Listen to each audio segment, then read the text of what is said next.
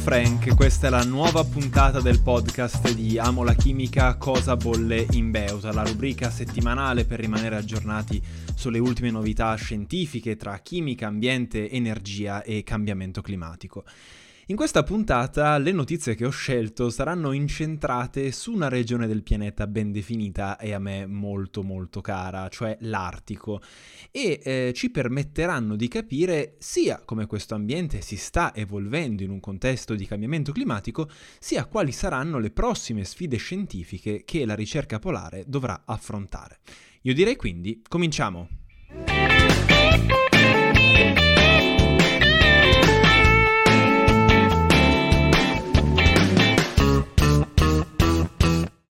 Un ingrediente fondamentale per la stabilità del clima del nostro pianeta è il ghiaccio marino. Questo non è nient'altro che una coperta bianca che ricopre gli oceani dell'Artico e dell'Antartide. È proprio il contrasto tra il bianco del ghiaccio ed il nero dell'oceano ad avere un ruolo indispensabile ai fini del bilancio energetico terrestre. Molto semplicemente possiamo pensare al fatto che il bianco, essendo bianco, riflette la radiazione solare incidente, mentre l'oceano più scuro la assorbe e quindi poi la rilascerà in un secondo momento sotto forma di radiazione infrarossa rossa, quindi eh, calore. Se c'è sempre meno ghiaccio marino, ci sarà sempre più superficie di oceano in grado di assorbire la radiazione proveniente dal Sole e questo causa inevitabilmente un maggiore riscaldamento della regione polare e di conseguenza anche del pianeta.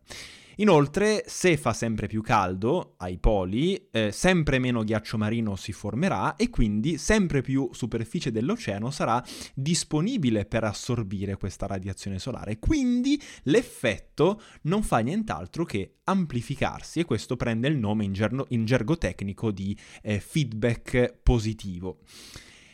Come un polmone, anche il ghiaccio marino eh, respira. Eh, se ci soffermiamo sul ghiaccio marino dell'Artico, quindi del Polo Nord, abbiamo un'espansione, una sua espansione durante l'inverno, eh, che raggiungerà il suo massimo tra marzo e aprile, e poi un progressivo ritiro e assottigliamento durante l'estate, raggiungendo il minimo di estensione appunto durante il mese di settembre, intorno a metà settembre. Le superfici in gioco, le superfici di ghiaccio marino in gioco sono immense. Eh, se facciamo sempre riferimento alla regione artica, il massimo del 2021, per esempio, che è stato raggiunto a marzo, è stato di 14 milioni di chilometri quadrati. Ora, se il ghiaccio marino artico fosse un paese, eh, sarebbe il secondo più esteso al mondo dopo la Russia. Il minimo, invece, sempre quest'anno, è stato raggiunto il 16 settembre con una superficie di circa 4 milioni di chilometri quadrati. Anche qui stiamo parlando di una superficie che è all'incirca eh, quella dell'Unione Europea. Quindi un'oscillazione, 14 milioni di chilometri quadrati al massimo, 4 milioni di chilometri quadrati al minimo, particolarmente ampia e la cui ampiezza sta aumentando sempre di più negli ultimi anni, eh, in particolare perché il minimo diminuisce sempre di più, con conseguenze che vanno da un semplice aspetto climatico, come quello che abbiamo descritto in precedenza, a però anche aspetti ecologici ed economici. Se dovessimo fare una puntata sul ghiaccio marino, probabilmente dovrebbe essere di circa due ore e incentrata esclusivamente sul ghiaccio marino. Quindi sono tutti temi che però in un modo o nell'altro credo che ritorneranno anche nelle puntate eh, successive di Cosa Bolle in Beuta.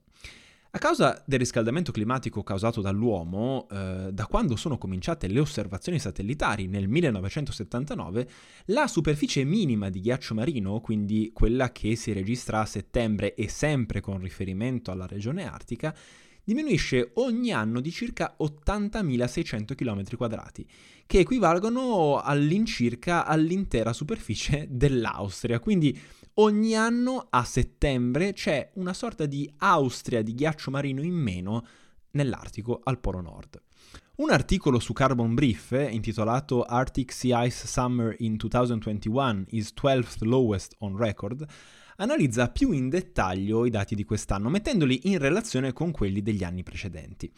Se nel 2020 eh, l'estensione di ghiaccio marino artico è stata la seconda più bassa da quando esistono le misurazioni satellitari, 1979, soprattutto a causa di un'intensa ondata di calore che ha investito la Siberia, ve lo ricorderete probabilmente, quest'anno la minima estensione non è stata così drammatica, sebbene si inserisca perfettamente nel trend di riduzione dell'estensione di ghiaccio marino che ha visto gli ultimi 15 anni registrare i 15 valori più bassi eh, di ghiaccio marino appunto in termini di superficie nel mese di settembre.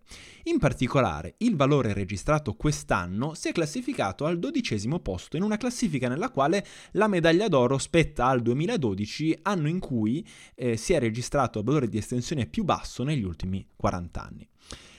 La ragione di questo rallentamento è imputabile eh, alla grande variabilità che c'è tra anno e anno che si registra nella regione artica dal punto di vista proprio meteorologico e in particolare, specialmente dalla seconda metà di luglio in avanti, è, stato, eh, per, è stata per l'Artico un'estate relativamente fresca rispetto alle precedenti. Eh, Zach Leib, eh, che è stato intervistato appunto in questo articolo, è un postdoc presso la Colorado State University, dice, e qui leggo, il ghiaccio marino artico registra una forte variabilità di anno in anno, nonostante vi sia un trend di lungo termine decrescente. Questo è legato a fenomeni meteorologici e di variabilità naturale del sistema climatico. Anche se non si registra ogni anno un nuovo record negativo, i trend a lungo termine mostrano innegabilmente che il cambiamento climatico causato dall'uomo sta continuando a riscaldare l'atmosfera e l'oceano e determina una riduzione della copertura di ghiaccio nella regione artica. Se volete approfondire maggiormente, l'articolo di Carbon Brief parla anche della situazione opposta che si registra in Antartide, e cioè infatti in Antartide il ghiaccio marino sta aumentando, ha un trend di aumento in termini di eh, estensione, quando si registra appunto la sua massima estensione, e delle cause meteorologiche che hanno causato questo eh, rallentamento nel trend di decrescita dell'estensione del ghiaccio marino artico nel corso del 2021. Quindi se siete interessati un po' alla scienza che sta dietro a questo fenomeno, vi consiglio di andare appunto sul sito di Carbon Brief. Nella sua fragilità, ehm, l'Artico è una regione in cui molte nazioni, tra cui anche l'Italia, eh, sono coinvolte in attività di ricerca scientifica. Per esempio, proprio anche solo per sottolineare le attività di ricerca del nostro paese, eh, recentemente la rompighiaccio Laura Bassi dell'Istituto di Oceanografia e di Geofisica Sperimentale ha solcato il mare tra isole Svalbard e Groenlandia per raccogliere dei dati e informazioni sull'atmosfera e l'oceano. Ma ovviamente non posso poi non citare la cittadella quella scientifica di Niolesund, sempre alle isole Svalbard, dove vi è l'avamposto italiano della ricerca più a nord del mondo, la base di ricerca eh, che prende il nome dal dirigibile Italia, gestita dall'Istituto di Scienze Polari del CNR. Un altro territorio nel quale viene condotta eh, abbondante ricerca scientifica e di altissima qualità è naturalmente la Groenlandia.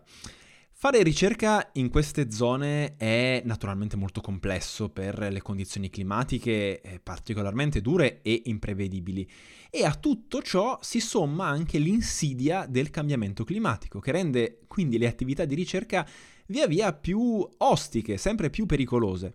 Ed è il caso, e qui è una storia interessante che vi racconto, almeno spero, di eh, Swiss Camp, che era, ahimè, un avamposto svizzero installato in Groenlandia all'inizio del 1990 e che è stato definitivamente smantellato quest'anno proprio a causa del cambiamento climatico.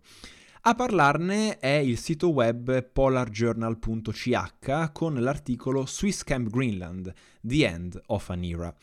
Anche se non siete svizzeri, ve ne consiglio la lettura eh, sia per la storia di questa base di ricerca scientifica, sia per il suo triste e tragico epilogo. Per riassumere in pochi minuti, eh, Swisscamp è nato grazie all'intuizione di un professore, eh, il professor Connie Steffen, che decise di costruire questo campo sulla calotta polare groenlandese circa 30 anni fa per fare delle misurazioni meteorologiche per studi su neve e ghiaccio. Questo avamposto, collocato sulla calotta polare groenlandese a circa 80 km dalla piccola cittadina di Lulisat, quindi piuttosto a nord, ha raccolto ininterrottamente dati e informazioni sullo stato di salute della Groenlandia dal punto di vista del ghiaccio, della neve e dell'atmosfera. Negli ultimi dieci anni però eh, le condizioni sempre più precarie dell'Artico e l'aumento sempre più marcato delle temperature hanno portato alla formazione di, pensate, dei laghi in estate nelle vicinanze della stazione e c'erano anche dei fiumi quale, eh, nei quali acqua liquida scorreva ed erano fiumi anche con un letto che poteva avere decine di metri di larghezza e il cui corso si incuneava poi nelle profondità del ghiaccio per andare chissà dove. Swisscamp si stava quindi eh, trasformando non solo in un luogo in cui studiare il cambiamento climatico, ma stava diventando anche il luogo nel quale il cambiamento climatico nel, nelle regioni artiche si poteva davvero vedere in tutta la sua drammaticità. Questo ha naturalmente avuto delle serie ripercussioni eh, sulla stabilità del campo stesso, in termini proprio infrastrutturali, tant'è che eh, dagli anni 2000 ad oggi è stato ricostruito interamente per ben tre volte a causa del collasso delle piattaforme su cui si poggiavano le tende, in quanto la, lo spessore del ghiaccio andava di, a, a diminuire, c'erano piogge durante anche il periodo invernale e ovviamente anche estivo. Nel frattempo, poi, nel 2020, eh, un terribile incidente proprio nelle vicinanze di Swiss Camp ha portato alla morte del professor Steffen e nel 2021, ed è questo quello che racconta l'articolo, la spedizione che si è recata sul posto per vedere la condizione del campo ha potuto constatare con orrore, io direi, che il campo di fatto non esisteva più. Più che una stazione scientifica, e ci sono anche le foto sul sito, sembrava una discarica con rottami di motoslitte, pali, reste di tende e un membro della spedizione ha addirittura affermato che non riesco a credere a quello che stavo vedendo. A rendere ancora più drammatica questa visione, la scoperta che sotto quello che rimaneva delle tende vi era uno strato di circa 30 cm di acqua allo stato liquido. Acqua allo stato liquido in Groenlandia. E quindi è così che eh, l'esperienza di Swisscamp si è conclusa. Eh, di fronte a questo scenario la, l'unica soluzione possibile è stata lo smantellamento definitivo di quello che è stato un campo di ricerca all'avanguardia utile non soltanto per i ricercatori svizzeri ma per i ricercatori di tutto il mondo. E quello che rimane però è ovviamente la grandissima passione ed il ricordo di un uomo, Connie Steffen, che proprio grazie a questo insediamento in un luogo così remoto e inaccessibile ha contribuito ad aumentare la nostra conoscenza sul clima e sugli effetti del cambiamento climatico nelle regioni polari. E se da un lato è vero che a Swisscamp non si potranno più raccogliere dati semplicemente perché Swisscamp non esiste più, è altrettanto vero che il suo triste destino ci potrà servire da insegnamento per prendere una volta di più la consapevolezza di ciò che sta avvenendo al nostro pianeta.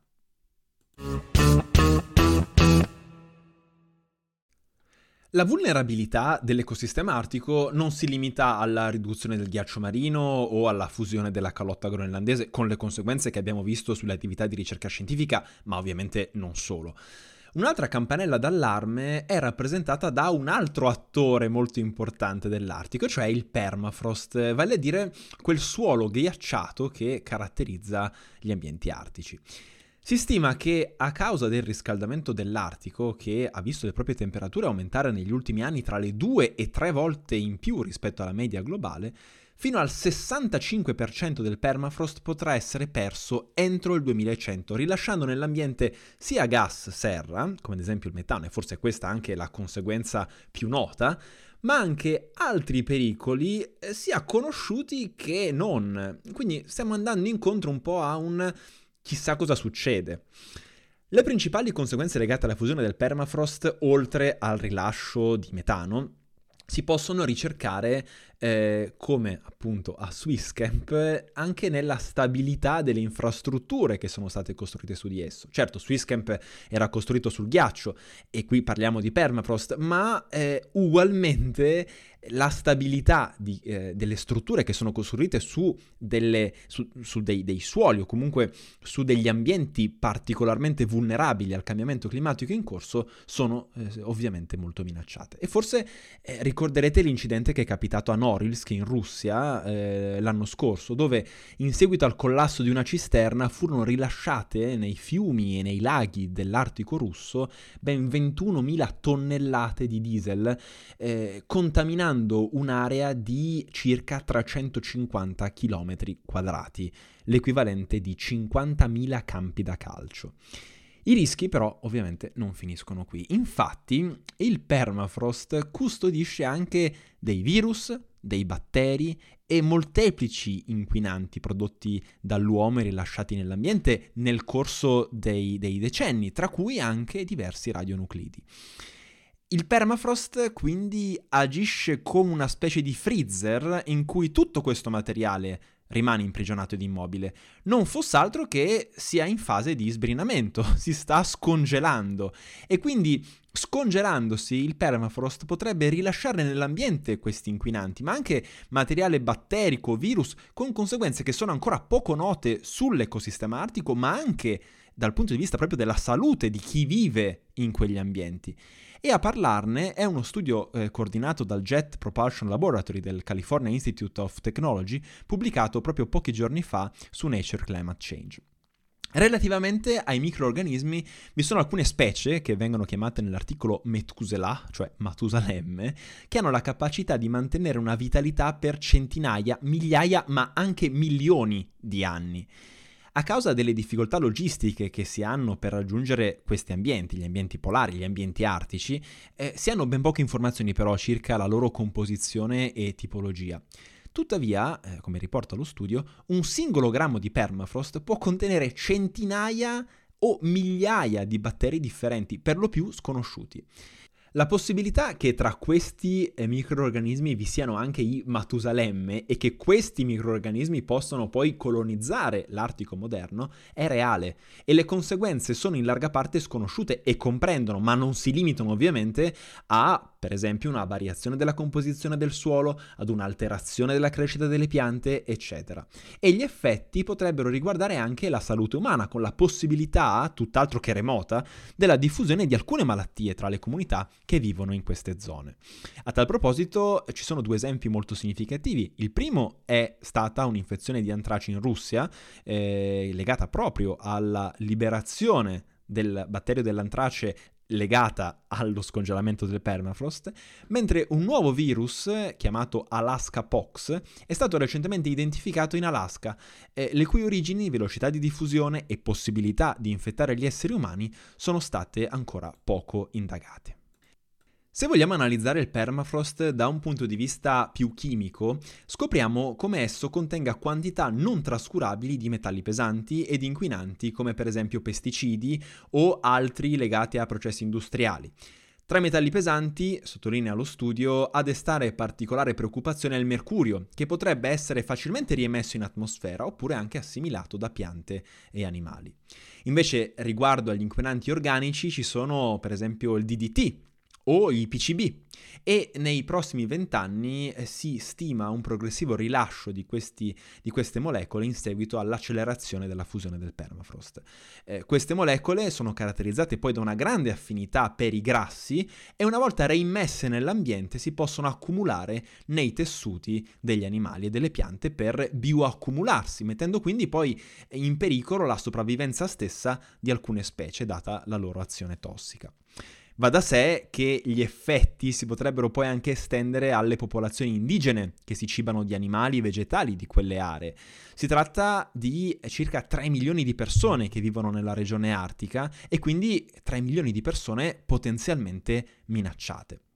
Purtroppo, anche in questo caso, gli studi attualmente disponibili che simulano gli effetti legati a un'esposizione di queste persone a inquinanti rilasciati o rimmessi in circolo dallo scongelamento del permafrost, per esempio, sono molto limitati, anche se appare ragionevole pensare eh, che eh, c'è da aspettarsi una vulnerabilità maggiore da parte di queste popolazioni nei prossimi, nei prossimi decenni.